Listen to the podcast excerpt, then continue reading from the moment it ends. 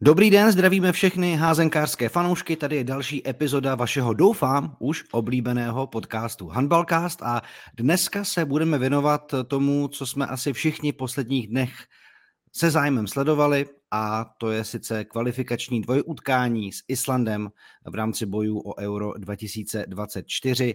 Středeční výhra v brněnském házenkářském červeném pekle byla vystřídána porážkou v takovém modrém ledovém pekle, řekněme, na Islandu 1928 a také výhra 22-17 z Brna. To všechno, co se v těch zápasech stalo, jak na nás působila česká reprezentace, si dneska probereme s Danem Čurdou. Dane, eh, zdravím tě, jsem rád, že se zase vidíme, slyšíme. Ahoj Jirko, taky jsem rád, takže zdravím nejenom tebe, ale všechny házenkářské fanoušky po tom úžasném týdnu, který eh, v podstatě z mého pohledu česká házenkářská reprezentace měla za sebou. Mě samozřejmě eh, na úvod zajímá tvůj jako vlastně dojem a rozpoložení eh, z toho, co jsi sledoval v těch dvou zápasech.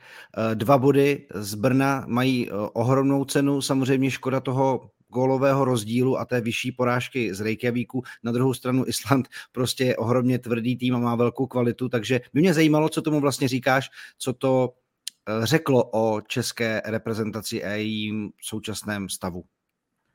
Já si myslím, že to řeklo to, co jsme my řekli po mistrovství světa, že jsme na mistrovství světa měli být a mm. ten výkon v domácím utkání to jednoznačně potvrdil. Ale zároveň to ukázalo taky to, že stále nám ještě do té eh, špičky něco chybí, což eh, ukázal ten druhý zápas.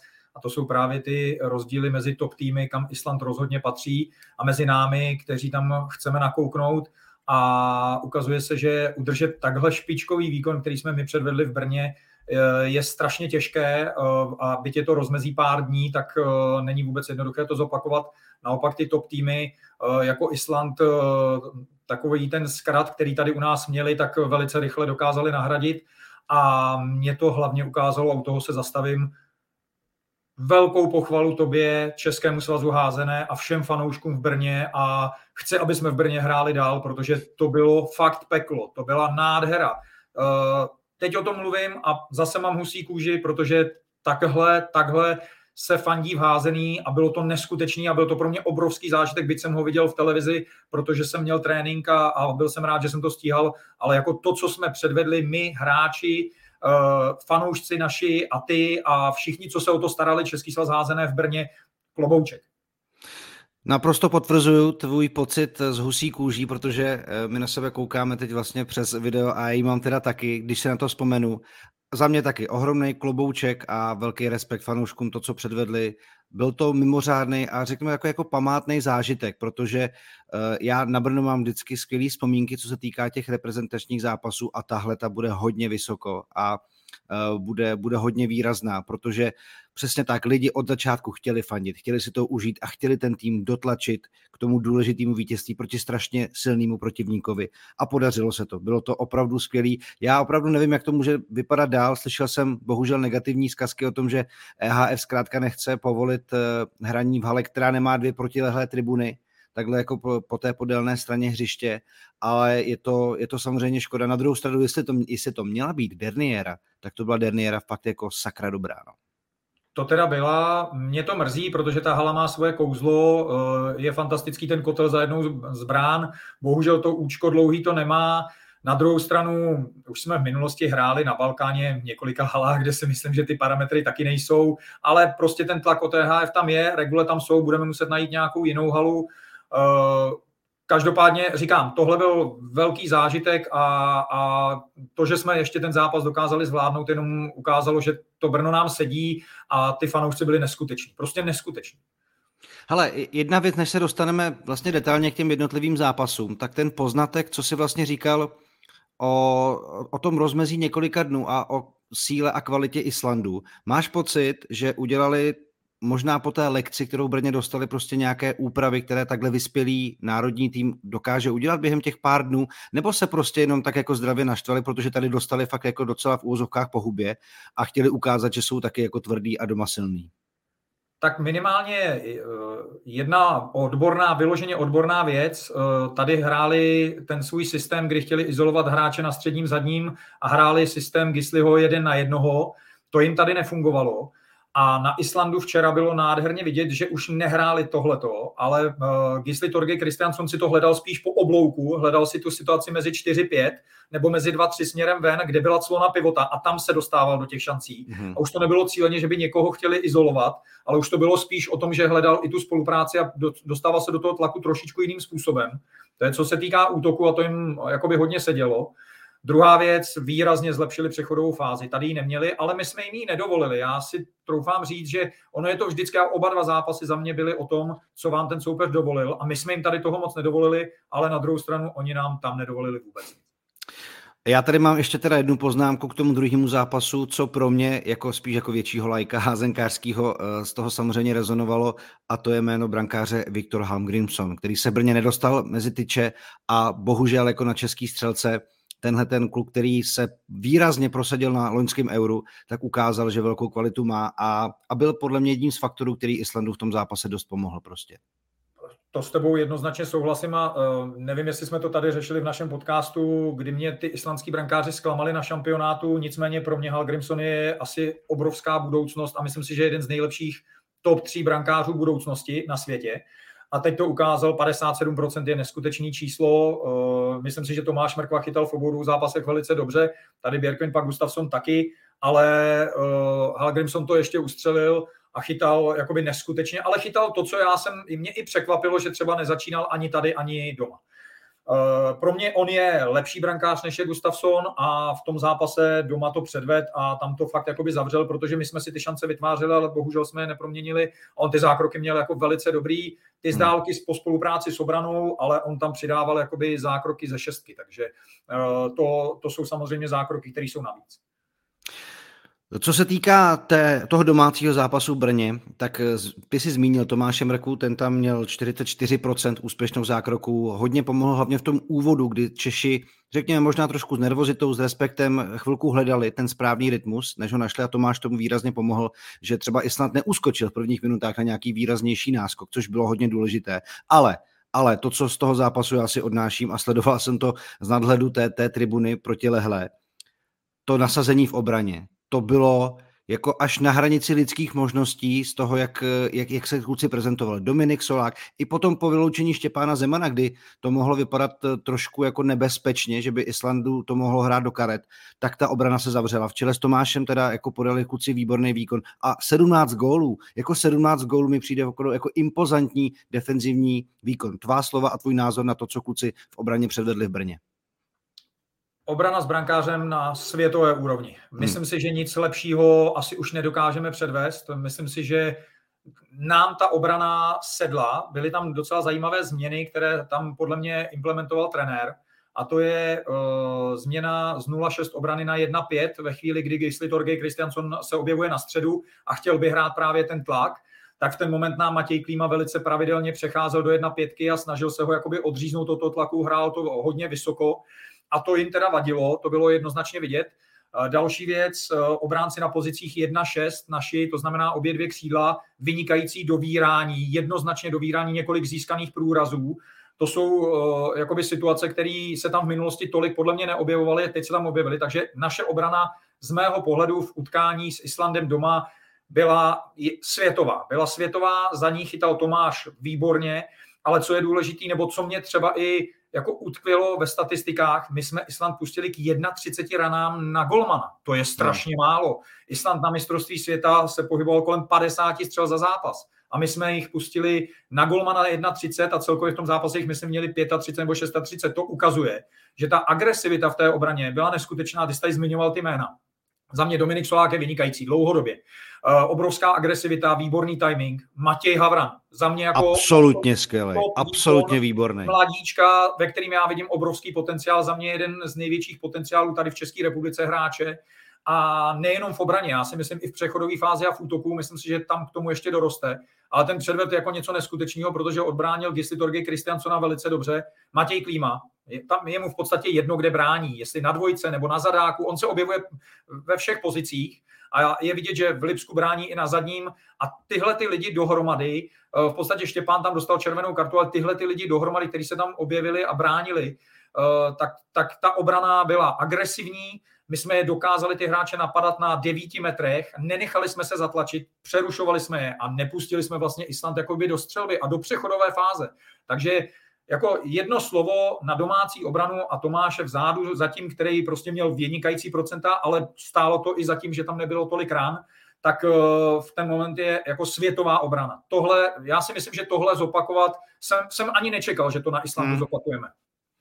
Jako jasně, v té současné házené a v té kvalitě týmů, se kterými se potkáváme, tak jako opravdu nechat nikoho dát jenom 17 branek, to, to nejde opakovat jako na, jako na běžícím pásu. S tím asi souhlasíme.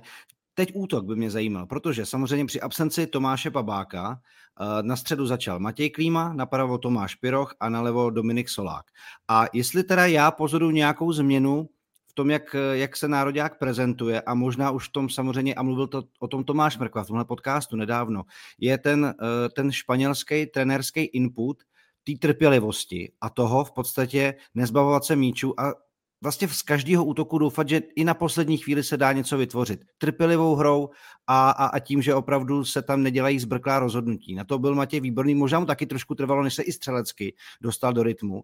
A i po tom prostřídání, když si vlastně veme, že Standa Kašpárek, čtyři branky, eh, Matěj Klíma pak taky, a pak to vycházelo když jsme právě měli tyhle ty vlastně mm, podařené akce, Vítek Reichl, za mě já jako je to můj velký oblíbenec a jeho orientace na brankoviště, to, co tam odvede za práci, je prostě výborná. Taky čtyři góly. A vlastně dohromady mi přišlo, že je vidět, že ten tým opravdu jako vyzrává. Vyzrává a proti tomhle soupeři v tomhle zápase se to zrovna ukázalo. Bohužel samozřejmě ta odveta pak přinesla některé neduhy a, a dobrý golmanský výkon na druhé straně, ale zajímalo by mě, co ty si vzal právě z té ofenzivní části. Jenom to trošičku odlehčím a chytím tě za slovo. Já doufám, že ještě nevyzrává. Já doufám, ne, jasně. že, to jako jednou uzrál a teď ještě jako to půjde pomalu dál, jo. Ale jo, to, to, ano, to samozřejmě je to proces, myslím. je to proces, že jo. Prostě. Tak, tak, ale uh, trpělivá hra, to je podle mě aspekt, který si zmínila, je suverénně nejvíc vidět. Ten si myslím, že je jakoby zcela jasný. Uh, jednoduché činnosti spolupráce dvojic, trojic, které se tam objevují, uh, které tam dřív jakoby tolik nebyly ale ta trpělivost absolutně nejvíc. Myslím si, že se často docela dostáváme i do pasivní hry, eh, do toho, že je signalizovaná pasivní hra, ale stejně ten útok jakoby tu efektivitu má. Eh, to si myslím, že se tam objevilo a, a druhý aspekt, který jsem tam extrémně vnímal eh, v tom domácím utkání, byl kolektivní výkon v útoku. Hmm. V podstatě asi nejlepší náš hráč Matěj Klíma, jako v kontextu těch obou zápasů jednoznačně, ale v kontextu toho domácího zápasu třeba mě se líbilo a překvapilo mě, že on silově dokázal přetlačit obránce Islandu a i když byl v kontaktu, tak se z 8 metrů dostal na 6,5-7 a z toho ještě střílel a dával góly. To se třeba na druhé straně Kristiansonovi vůbec nedařilo. A Matějovi se to dařilo v obou dvou zápasech. Eh, výborní oba dva leváci. Staňa Kašpárek, eh, Piry do, do souhry, Staňa Kašpárek z dálky, eh, Dominik Solák, Vítě Reichl, křídla tam přidali goly. Za mě to byl prostě kolektivní výkon. Hmm. Vítě Reichl využívá toho, že je velmi pohybově nadaný hráč, je samozřejmě i silový, ale pohybově nadaný na brankovišti, takže si dokáže výborně seběhnout. A my jsme byli podle mě lepší ve střelbě z dálky, Island dal jednoho góla, to byl hned ten první při signalizovaný pasivitě Palmarson, podle mě náhodný. A, a pak Palmarson zbytek zápasu, ty nic, nic, že jo? A, nic. a Kristianson, jestli Torge Kristianson je jedna, jeden gól, v podstatě oni z dálky dali fakt jednu branku. A my jsme jich podle mě z dálky dali minimálně 4-5, jako jo, Dominik Solák, Matěj tam měl, Vojta Paco tam měl nádhernou ránu ze země, Stáňa Kašpárek, jo, takže tam těch ran z dálky bylo víc, ale byly to připravené pozice, takže za mě kolektivní výkon a trpělivá hra, s tím naprosto souhlasím, a ona totiž, ta islandská obrana, jako taky vůbec není špatná. Ona taky bránila velice dobře a, a Golman měl 37%. To jsou všechno nadstandardní čísla. Přesto jsme dali 22 gólů, ale když se na to podívám jakoby z globálu těch obou zápasů, tak v tom útoku nám určitě chyběl uh, Tomáš Babák, protože je to zase něco dalšího. Tomáš je typologicky jiný hráč, než máme ty spojky v současné chvíli, ale všechny spojky, které tam teď máme, jsou mladí hráči. Prostě to jsou kluci 24, 25, pod nima jsou vlastně ještě Jonáš Paco eh, a, a další, kteří jsou zase ještě mladší, takže oni nej, nemají ten vrchol. Jo? To znamená, Tomáš Babák by se nám tam hodil v určitý fázi zápasu rozhodně a myslím si, že s ním by ten útok byl lepší. Takhle si troufám říct, byť jsme ten první zápas vyhráli, že v obou těch zápasech jsme se v útoku trošičku trápili, ale to souvisí s tím, jak Island prostě umí hrát a jakou má agresivní, variabilní a jakoby eh, takovou napadající obranu. Právě když se na to podíváme z toho druhého zápasu, tak Matěj Klíma tam zase střelecky táhl český tým se šesti brankami, ale právě na rozdíl od toho prvního zápasu, kde to bylo střelecky vyrovnanější, mi přijde, že to je přesně to, co tomu týmu sedí, že nepotřebuje hrát na jednoho lídra. Naopak, právě to rozvrstvení a ještě mě tam, mě vlastně strašně potěšila ta poslední akce, zase jako takový jako vklad do, dal, do, jako do další fáze. Veme si, když si vzpomeneme na závěr utkání se Švédskem na Euru, tak eh, tohleto, timeout v posledních vteřinách a akce, která vyšla. Dominik Solák to tam poslal na, 20, eh, na, na 22 gol. Jak jako vnímáš tohleto, že ten tým si dokázal, ano, vlastně jasný stav, vyhrané, vyhrané utkání, ale je to strašně jako cená zkušenost, takový jako střípek, který se ti někdy může hodit v nějakých těžkých momentech, tohle to ne. Vnímám to správně? Vnímáš to správně, prostě ty poslední momenty, ale hlavně kolektivně. Tam mu to hmm. Matěj zatlačil, eh, byla tam slona pivota, Matěj mu se sehrál krátký kříž, v podstatě mu zatlačili eh, dva obránce, aby se na něj nemohli dostat a on to tam pustil po ruce a dal nádherný gol, ale nebyl jediný.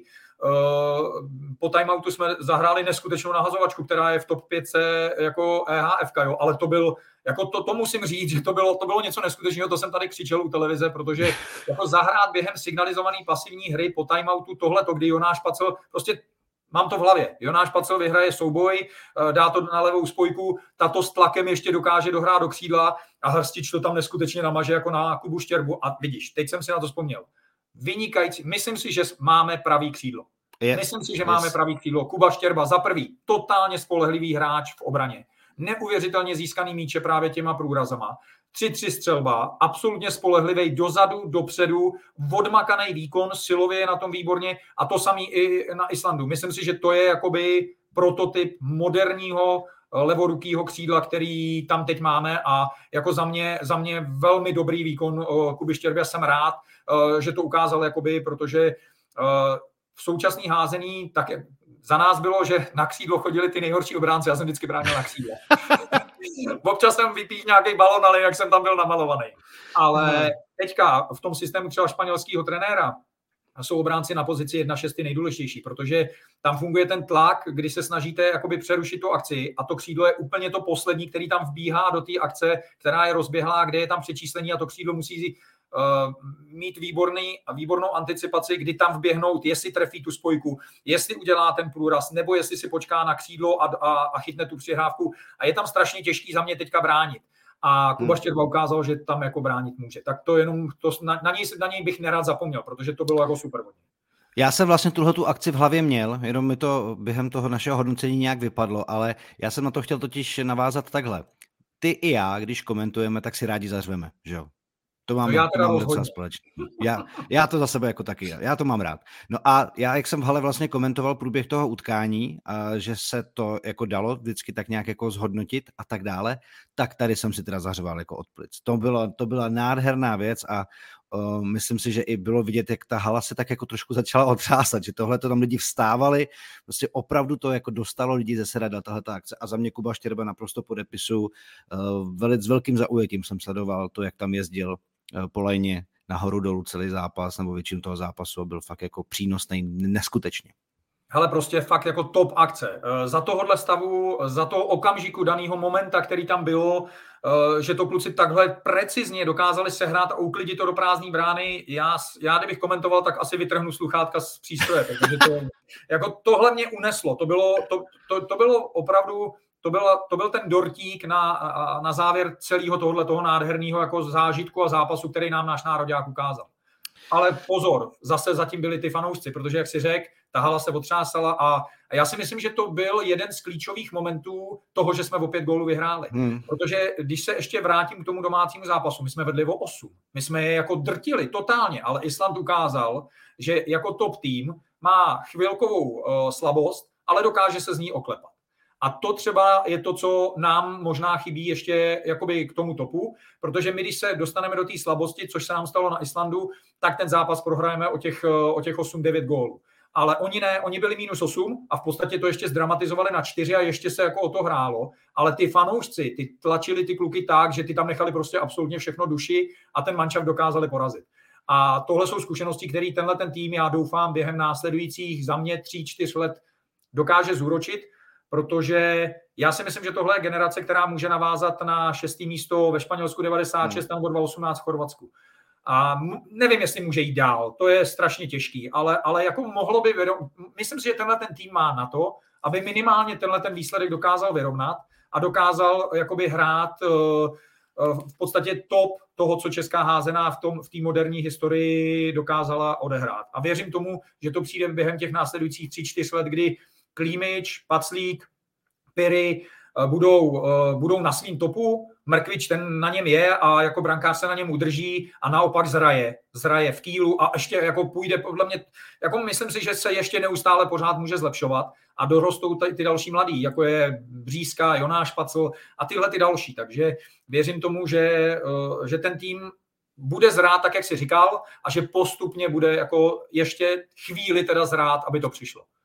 Do toho veme, že ještě Matěj Havran má taky to nejlepší před sebou. Solo, Doufáme, Matěj že brzy, Havran, jako, máme co nabídnout, jo, máme co nabídnout. Lukáš Morskovský v podstatě tam nebyl, ale taky to je jedna z těch jako nejvýraznějších talentovaných osobností, který tenhle ten tým ještě dál může mít. Takže ano, dívá se na to velice, řekněme, s optimismem. Na druhou stranu víme, jak eh, moc vyrovnaná ta mezinárodní házená je a ty jsi to přesně říkal, jako šesté místo klidně zopaku, aby bylo skvělé, ale vemte si ty těžké zápasy, které se rozhodují v těch koncovkách. Ten tým sbírá zkušenosti, má za sebou to Euro 2022 může být podle mě strašně cená lekce. Eh, to, že jsme samozřejmě kluky neviděli teď na eh, světovém šampionátu, je škoda vinou té kvalifikace, která vždycky bude v tom, v tom, v tom sudém roce se hrát prostě na ty dva zápasy. Tam to je prostě o té aktuální formě koho máte k dispozici a jak se, na to, jak se s tím na závěr té sezóny poperete. Bohužel nám to v posledních letech spíše nevychází a to euro pak naopak zase vždycky ten tým zastihne v dobrém rozpoložení. Teď je to rozehrané také dobře, čeká nás poslední dvoj utkání v Estonsku a doma s Izraelem. Eh, řekněme, že za současné konstelace by bylo asi ohromným překvapením, kdyby kdyby ten postup se nepodařil, protože i protože, i protože, já jsem si řekl několikrát, protože uh, Vzhledem k tomu, že Izrael s Estonskem si vlastně mm, se pomlátili jednou výhra Estonsko, jednou výhra Izrael, tak teď tam nikdo z nich není, kdo by zlobil zase se čtyřmi body, že jo, v podstatě, byť jenom teoreticky. Takže, takže ta výchozí pozice na postup je dobrá a co se týká kluků a toho, jak člověk sleduje, jak se posouvají, tak jako za mě Tomáše Marků vidět chytat v kýlu, slyšet ho, jak, jak, jak s klidem, samozřejmě s čím jiným by mohl on jako než s klidem hodnotit, jak hodnotí tu svoji situaci, pozici, spolupráci s Niklasem Landinem, vidět eh, Matěje Klímu, jak se už postupně zabydluje v Lipsku a jakým způsobem získává ty bundesligové zkušenosti a k tomu jako dál Piry, právě Tomáš Pirok, Liga mistrů, že jo, to jsou, to jsou tak výborný vlastně poznatky o progresu českých hráčů jednotlivě, že já si opravdu vzpomínám, že takhle jsem do toho byl kdysi pra, pracovně hozený, když Filip Jícha uh, a Honza Filip a Martin Gália hráli Bundeslize a v podstatě tahle ta mladá generace se dostává do podobných pozic. Neříkám samozřejmě, že tam Filip Jícha byl, byl mimořádný, byl to nejlepší házenkář světa, ale to, že v těch týmech mají svoje důležité role a že to vlastně jako získávají v takhle pořád, řekněme, asi jako mladém věku, je podle mě skvělá zpráva pro celou českou házenou. No.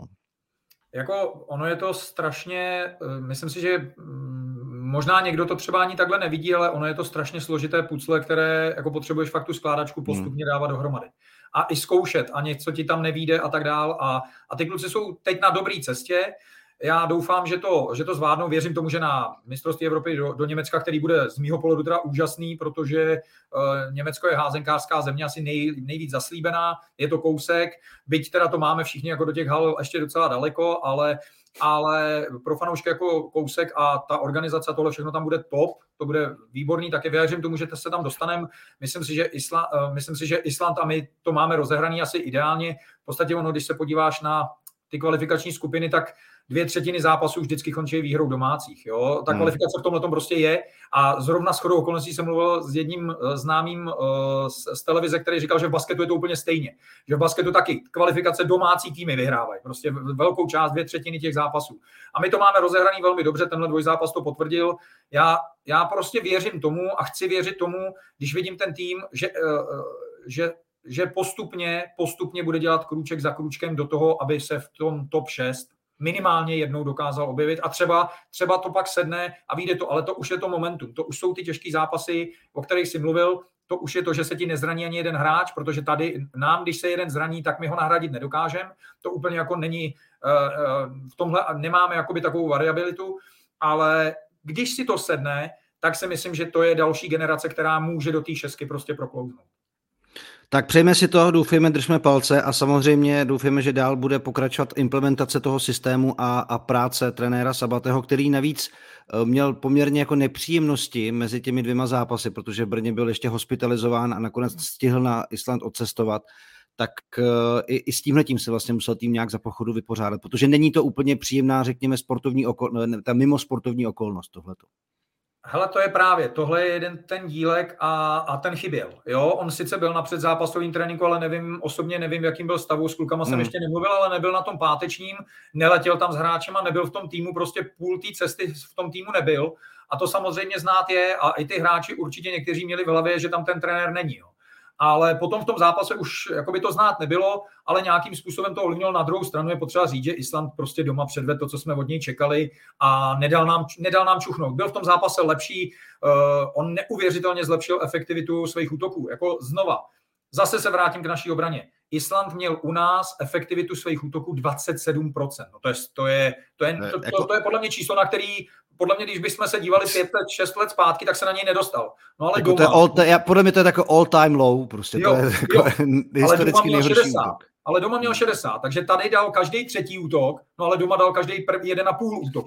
Jo, a, to, a, a, proto se dostal na 28. Jo, to je, a tohle všechno souvisí prostě se vším. A my jsme na Islandu na to neměli, je potřeba jako pogratulovat soupeři, který byl jasně lepší a jít dál, protože pro nás je obrovský úspěch, že jsme udělali dva body a teď to musíme potvrdit s Izraelem a s Estonskem, vyhrát oba dva zápasy, vůbec jako o tom nepřemýšlet, vyhrát oba dva zápasy, suverénně skončit na druhém místě a tlačit na ten Island, aby vyhrál jenom na skore. Tak, dobře. Hele, já za tohleto, za tuhle část tvého hodnocení moc díky. Děláme tedy za Islandem v našem handballcastu teď tlustou čáru. A přejdeme ještě krátce taky, protože ten ten díl je takový, řekněme, schizofrení v uvozovkách, protože eh, nás čeká taky, řekněme, jeden z prvních vrcholů i domácí klubové sezony, eh, což je dvojfinále Českého poháru, které se ve středu eh, večer bude hrát v Praze na podvinném líně, takže neutrální prostředí, po dlouhé době také házenkářská akce v Praze, eh, vrcholná, řekněme si to úplně na rovinu, protože třeba loni, když se hrálo ve v Karlových Varech, super kulisa, doufám, že to v Praze přijde taky, že budou diváci na žavení. A já bych tě poprosil o tvůj názor na utkání týmu, které si tak jako trošku teď rezervovali ty finálové zápasy v posledních letech, eh, hlavně teda v extralize, Plzeň Karviná zase další odveta mezi těmito velkými rivaly posledních let, tak jak, jak dobrý zápas to bude a je, jak teď ty týmy vnímáš momentálně, jejich eh, rozpoložení? Tak prosím tě, eh, za prvé jsem rád, že je to takhle, že se hraje, eh, že se hraje tohleto dvojfinále, je to zajímavý. Ehm, s chodou okolností tam budou hrát také výběry Prahy s Ústeckým krajem, myslím, jak holky, tak kluci eh, v žákovských kategoriích jako před zápasy, takže i pro ně to je eh, určitě jako něco hezkého, hmm. tak si myslím, že by bylo fajn, aby tam dorazilo co nejvíc fanoušků a tyhle ty zápasy si užili. Zase, já jsem tam taky strašně chtěl jít, ale my hrajeme v Lovosicích, protože o víkendu letíme do Švédska, takže se tam nedostanu. A to, co si řekl, tak Plzeň a Karviná dlouhodobě v posledních letech patří eh, mezi dva nejlepší kluby občas do toho proklouzneme my s Duklou, občas do toho proklouzne Zubří, občas do toho proklouzne zase někdo jiný, teď tam třeba nakukují Lovosice, ale eh, když se na to podíváme jako retrospektivou posledních let, tak Plzeň Karviná jsou nejlepší. Já jsem zvědavý, co, eh, co s Karvinou udělá to, že měli dva klíčoví hráče v podstatě na uh, nároďáku, to znamená Jonáše a, a, a Sola, Eh, který se vrátí. Eh, z Plzně tam, z Plzně tam byl eh, Režňa, ale, ale jako ten, ten moc nehrál, když to kluci, jakoby, kluci hráli, takže na to jsem zvědavý, jako co to s Karvinou, co to s Karvinou udělá. Znova čekám jako pěknou, pěknou tvrdou, tvrdou házenou, ale zároveň čekám takovou tu první zkoušku před tím playoff, že ty týmy se budou testovat, jak jsou na tom, protože se to playoff blíží, takže eh, sice to je jeden z vrcholů a budou chtít urvat tu trofej, protože ve chvíli, kdy tu jednu trofej máš, tak do toho playoff půjdeš klidnější. A mm, eh, je to neutrální půda, protože tady eh, tyhle ty týmy jako domácí prostředí bych já i řekl, že ani není úplně výhodou, že dost často se v minulosti stávalo, že ty týmy dokázaly vyhrát venku, eh, že na ně nebyl takový hmm. tlak, takže jsem zvědavý, co to s nima udělá, když budou hrát jako na úplně neutrální půdě. Byť vím, že se tam chystá hodně fanoušků z Karviní, z Plzně a jako úplně nechci typovat, protože, abych ti řekl pravdu, tak nevím. Jako, kdybych měl, kdybych se musel rozhodnout, ale fakt jako nevím, ale čekám, čekám že, že, že, oba dva týmy to vezmou tak, aby si zjednali respekt před tím, co je potom potká v playoff, protože věřím tomu, že čekají, že, se na, že na sebe narazí znovu. Mě by právě jenom ještě zajímalo, jak na ně nahlížíš jako po tom házenkářském stylu, protože Plzeň má velké zkušenosti. Řekněme si i to loňský finále s Novým Veselým. Ty prohrávali o 6 nebo dokonce o 7 branek a pak šli all in, kdy dohrávali prostě v sedmi bez brankáře a ten zápas otočili. A umí se vypořádat díky právě těm velkým zkušenostem z posledních let eh, se spoustou nepříjemností během jakéhokoliv zápasu. Nikdy to nevzdají. Prostě Plzeň nikdy, dokud jako není 60. minuta odpískaná, tak prostě do toho vždycky jdou. Takže uh, tam, tam já vidím jako tenhle moment, který mi přijde, že by pro ně mohl hrát v těchto těch utkáních. Na druhou stranu samozřejmě Karvina uh, má, má že, zmínil to přesně reprezentanty, má tak ten styl zase postavený tak jako na takovým na, na hodně dobrým pohybu, na, na tom, že ta házená je dynamická, jako razantní, tak uh, Zajímá mě, jak vlastně jako z házenkářského pohledu tenhle střed tě, těchto těch stylů, vlastně, co to jako znamená? Jak, tak, je, jak to může eh, vypadat? Mně je blížší styl Karviný, Uh, líbí se mi eh, jejich styl, který je založený na systému, který má několik jednoduchých řešení a karviňáci, myslím si, že to mají velice dobře precizně propracovaný, mají fantastickou spolupráci s pivotem, uh, mají ty situace zažitý, uh, v podstatě připravovali pro svý spojky, jako je Vojta Pacel, který tam byl, teď Jonáš, místo něj, jako je Solo, většinou dokážou zvolit opravdu jednoduchou variantu a jednoduchý způsob eh, to, eh, toho řešení tý, eh, toho daného systému a té dané předpřípravní kombinace. A to se mi na Karviny líbí. Má to propracovaný a fakt jako ne, neděla, nehraje složitě. Nehraje hmm. složitě. To je třeba ke Karviní. Líbí se mi, jak hraje dynamicky a rychle. Plzeň taky systémová hra, ale výrazně trpělivější. Hraje extrémně trpělivě, opět velmi dobrá spolupráce s pivotem, to mají oba dva kluby jakoby vynikající ale za mě Karviná je taková eh, dynamičtější, rychlejší a taková akčnější a Plzeň je trpělivá, zkušená. Když bych to měl jakoby porovnat z házenkářského hlediska, mně je blížší eh, karvinský způsob hry. Já mám rád taky jako dynamickou, rychlou házenou tím neříkám, že to Plzeň hraje jako špatně, to vůbec. Plzeň to hraje výborně, ale, ale mně je prostě blížší jakoby, jakoby taková ta akčnější házená a ne ta trpělivá, eh, kterou, kterou se prezentuje Plzeň v posledních letech. Na druhou stranu eh, ona v podstatě tím získala ty největší úspěchy. Jo? Je, je v finále, takže je to velmi jednoduchý, eh, protože trenér zvolí to, čemu věří, že má hráče. Takže v Plzni zvolili mm, systém, kterýmu věřili, že mají na to daný hráče, jako je Honza Stehlík, eh, Škvára, Miky Tonár a další a prostě jim to nese úspěch. A v Karviní zase zvolili systém Michala Bruny za mě jednoznačně, který je postavený prostě na tom, na, na hře spojek, který tu hru tlačej, který tu hru, eh, hru dělají a uh, Brunek jim jasně ukázal, kde vytvořit ty prostory, aby ty spojky to zakončení měly co nejvíc efektivní. Jo, takže takhle to vnímám já a za mě blížší, blížší systém uh, Karvina.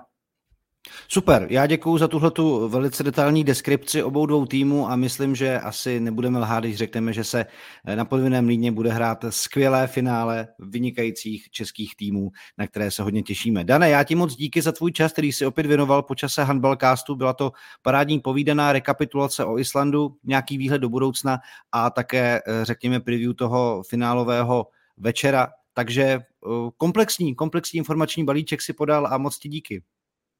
Jirko, taky díky. Eh, chci všechny pozdravit, eh, ať drží palce v Dubnu, ať tu kvalifikaci doklapneme dobře.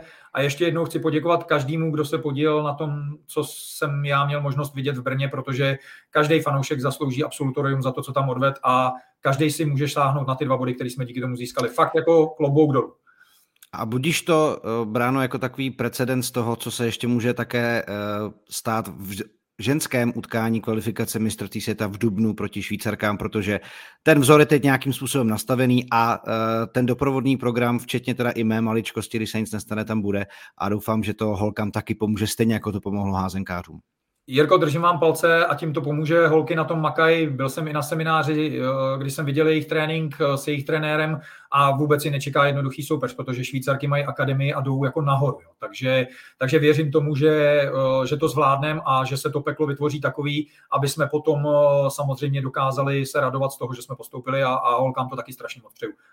Jsem přesvědčený, že se tady v létě třeba uslyšíme a a budeme vědět, že naše oba dva týmy jsou tam a to by bylo za dosti učinění. To by byla absolutní pecka, já tomu budu, budu moc držet palce. Tobě každopádně díky, ale my tenhle ten handballcast ještě nekončíme, protože se spojíme s Ludskou Fabíkovou, abychom si také řekli něco více informací o tom ženském finále, to znamená Most versus Slávia v rámci Českého poháru. Takže ještě pár minut budeme s handballcastem pokračovat. Tak já zdravím Ludsku, mějte se fajn a je dobře, že jsi se mě neptal na tu ženskou házenou. Mějte se všichni hezky. Vidíš to, vidíš to, bylo to uh, asi rozumný krok a dostaneme informace od uh, někoho, kdo ženskou házenou sleduje asi přece jen trošku detailněji. S handballcastem tedy pokračujeme ještě dál a připojila se k nám někdejší reprezentantka, také eh, nejlepší házenkářka České republiky Lucie Fabíková, kterou zdravím. Dobrý den. Dobrý den. Tak těší mě, že jste si udělala čas na handballcast a já jsem, jak jsem avizoval, tenhle ten dnešní díl nebo ten jeho závěr má být takové preview na ten finálový dvojvečer nebo dvojzápas, dvojfinále, eh, které se uskuteční eh, ve středu v podvečer v Praze. Eh, když se člověk podívá na tabulku MOL ligy, na vzájemné zápasy Mostu a Slávě v této sezóně, tak mu z toho vyjde, že vždycky na tom byl lépe domácí tým a že ty zápasy byly každý trošku rozdílný. Tak co osobně čekáte od tohohle pohárového specifického utkání na neutrální půdě v podání Mostu a Slávy? Já budu mít takovou zvláštní odpověď. Já si myslím, že můžeme čekat úplně všechno. Proto, tak jak jste řekl, oni se vlastně, ty jednotlivé manšafty jako střídali v tom, kdo vždycky vyhrál, prohrál, chvilku, každý chvilku tahá pilku ale jako já samozřejmě svůj typ mám, ale já si opravdu myslím, jako že můžeme čekat úplně všechno a tak nějak bych řekla, že mě nepřekvapí vůbec nic. Dobře, tak ale když se na ty týmy podíváme trošku jako zblízka, tak samozřejmě Most má za sebou tu uh, náročnou ligu mistryň. Um, občas asi i dost psychologicky nebo psychicky složitou. Na druhou stranu teď by také mohla přijít fáze sezóny, kdy se ty, uh, ty bolístky, a, ale zároveň ty cené lekce začnou zúročovat. Čekal byste tedy, že, že to může nějakým způsobem vlastně třeba Mostu pomoct takhle důležité fázi sezony, řekněme v prvním vrcholu domácí klubové sezony? No já si myslím, že první jakoby část mé odpovědi bude spíš jakoby negativní pro most a na druhou stranu hmm. zakončím to asi tím, že prostě si myslím, že možná budou zase karty na straně mostu. Já osobně si myslím, že bo, most teď není jako eh, v pohodě. Jo, hmm. vidíme tak nějak jako by všude, vy už jste sám naznačil, a tam, tam je tak nějak jako všechno. Myslím si, že most je velmi vyčerpán jak po fyzické stránce, tak si myslím zejména po psychické stránce. A ať už to v hlavách hráček, nebo se to teda projevuje na zranění a tak dále. Takže prostě tam si myslím, že to opravdu v optimální pohodě není. To vidíme na výsledcích, to je tak nějak jako eh, slyšet i v zákulisí takže úplně to není v pohodě, tak bych řekla, že možná by byla třeba výroha chvilkově na straně Slávě. Nicméně, vy jste řekl tu druhou uh, velmi důležitou část a to je to, že prostě se blíží takový jakoby konec sezóny, vyvrcholení a hráčky Mostu mají obrovskou zkušenost. A ta si myslím, že bude v, tom, eh, v tomto okamžiku velmi rozhodující. Oni nejenom, že mají zkušenost, ale jsou tam hráčky, které třeba některé zažili v podstatě všechny úspěchy a všechny tituly. A vlastně, co moc získala třeba Dominika Milnerová a tak dále. A e, jsou hráčky, jsou to hráčky, které prostě za vítězstvím půjdou prostě přes mrtvoly, které to prostě umí, které na tom vlastně ten svůj úspěch mají postavené. A já si prostě myslím, že to je právě možná ten okamžik, kdy jakoby všechny bolístky psychické i fyzické je dokážou naopak stmelit a vyburcovat k tomu, že teď je ten vrchol a teď může být všechno zapomenuto a teď prostě slízneme tu smetanu. Takže si myslím, že ta zkušenost může hrát obrovskou roli. To je zajímavý poznatek, kdy se v podstatě shodujete i s Danem Čurdou, když jsme se bavili o Plzni, která právě z těch zkušeností z minulých let a těch finálových těžkých zápasů i toho loňského finálového eh, v rámci poháru, tak, eh, tak v podstatě taky má z čeho čerpat, což teda by asi mohla být ta pozitivní stránka tohohle utkání pro Most. Na druhou stranu, Slávia porazila teď jarní části Most a od té doby potom vlastně nakročila k takové sérii, myslím, že to byly čtyři výhry v řadě než přišel zápas s Dunajskou středou, ale ukázalo to, že zase, ano, na jedné straně teď máme zkušenosti a na druhou stranu mi to trošku přijde, že zase taková ta jako aktuální dobrá forma, dobré načasování, dobré rozpoložení Slávy. Tak jak vnímáte Slávy teď? Sláví vnímám tak, jak jste popsal, ale já bych to trošku možná znala, když to řeknu úplně i třeba s Olomoucí. Teď, jak byl uh, aktuální zápas vlastně Olomouc Most. a samozřejmě nebudem se bavit o tom, že tam má třeba výrazné osobnosti, zkušenější hráčky, jako je vlastně Mildorová s Kudláčkovou, ale zbytek tam má vlastně holky, které jsou, to jsou v podstatě mladé pušky. To jsou drtivá hmm. většina jsou juniorské reprezentantky, které mají teď vlastně za sebou relativně úspěšný a vlastně letní šampionát. A ty holky jsou samozřejmě nabuzené, hrozně moc jakoby chtějí. Podobně to bylo teďka v tom sobotním zápase v Olomouci, která prostě, řekla bych, zázračně otočila zápas mostem a blížila se k vítězství. Jenomže tam prostě chyběl jakoby ten poslední krůček. A ten krůček je to, že prostě oni se jakoby v té hrozně tíživé situaci toho důležitého závěru prostě zalekli.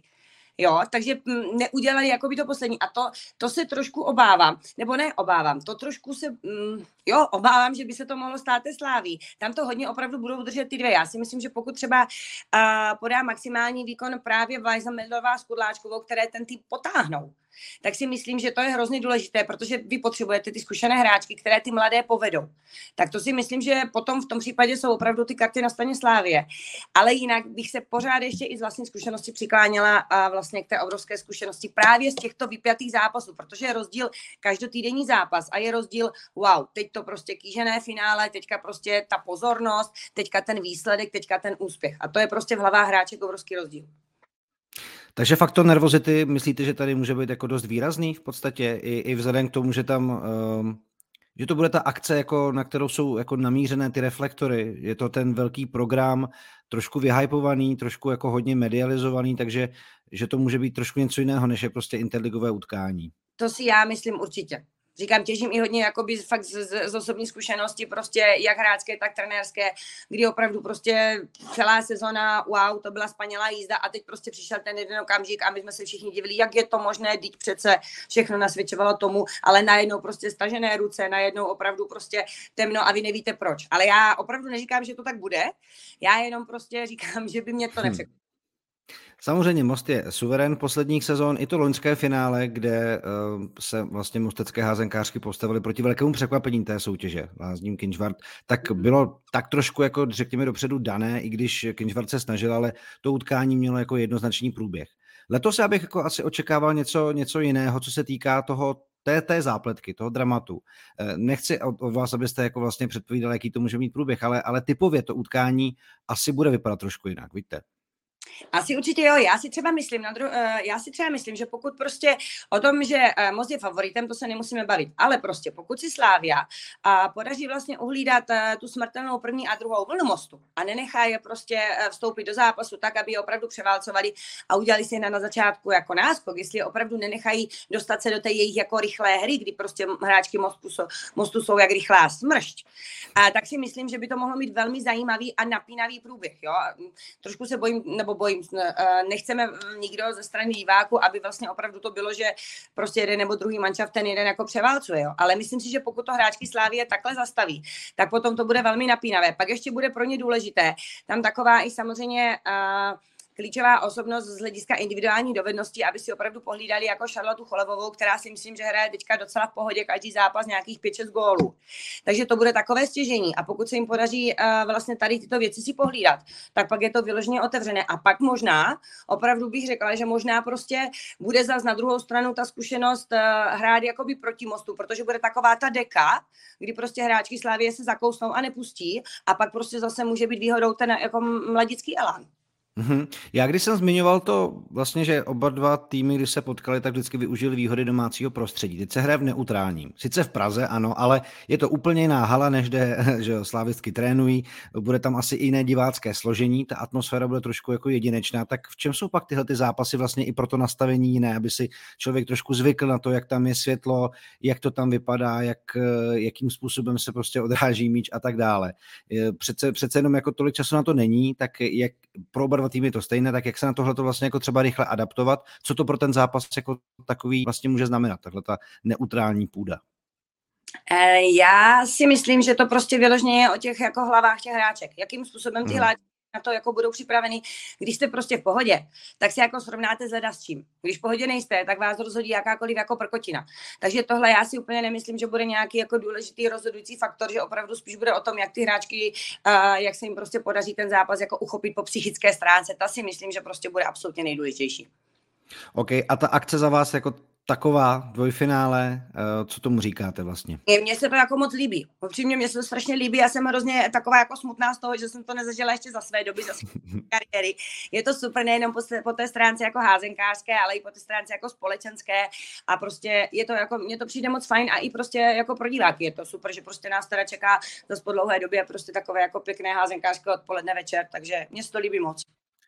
Je to tak, eh, středa 15. března, podvinný mlín, od 17 hodin začíná ten zápasový program. Teď jsme s Lucí Fabíkovou probrali, co bychom tak mohli očekávat a od zápasu Most Slávia a potom, to jsme už zase řešili s Danem Čurdou, eh, to završí Karvina z Plzní. Takže zveme vás všechny, přijďte se podívat na skvělou českou klubovou házenu a první vrchol sezony, protože pak už začíná playoff a bude to ráz na ráz. Lucie, moc děkuji za váš čas, líbil jsem 10 minut a myslím, že jsme to splnili téměř do vteřiny, takže díky za váš čas a ať se daří a třeba se zase někdy v Handballcastu uslyšíme. Děkuji za pozvání, ráda a pěknou házenou. Takže tohle to byl další díl Handballcastu. Díky, že jste doposlouchali až sem a samozřejmě brzy připravíme zase nový díl. Také eh, se zaměříme na ženskou reprezentaci, kterou bude čekat uh, kvalifikace o mistrovství světa, takže myslím, že témat budeme mít dostatek. Díky, mějte se hezky a házené zdar.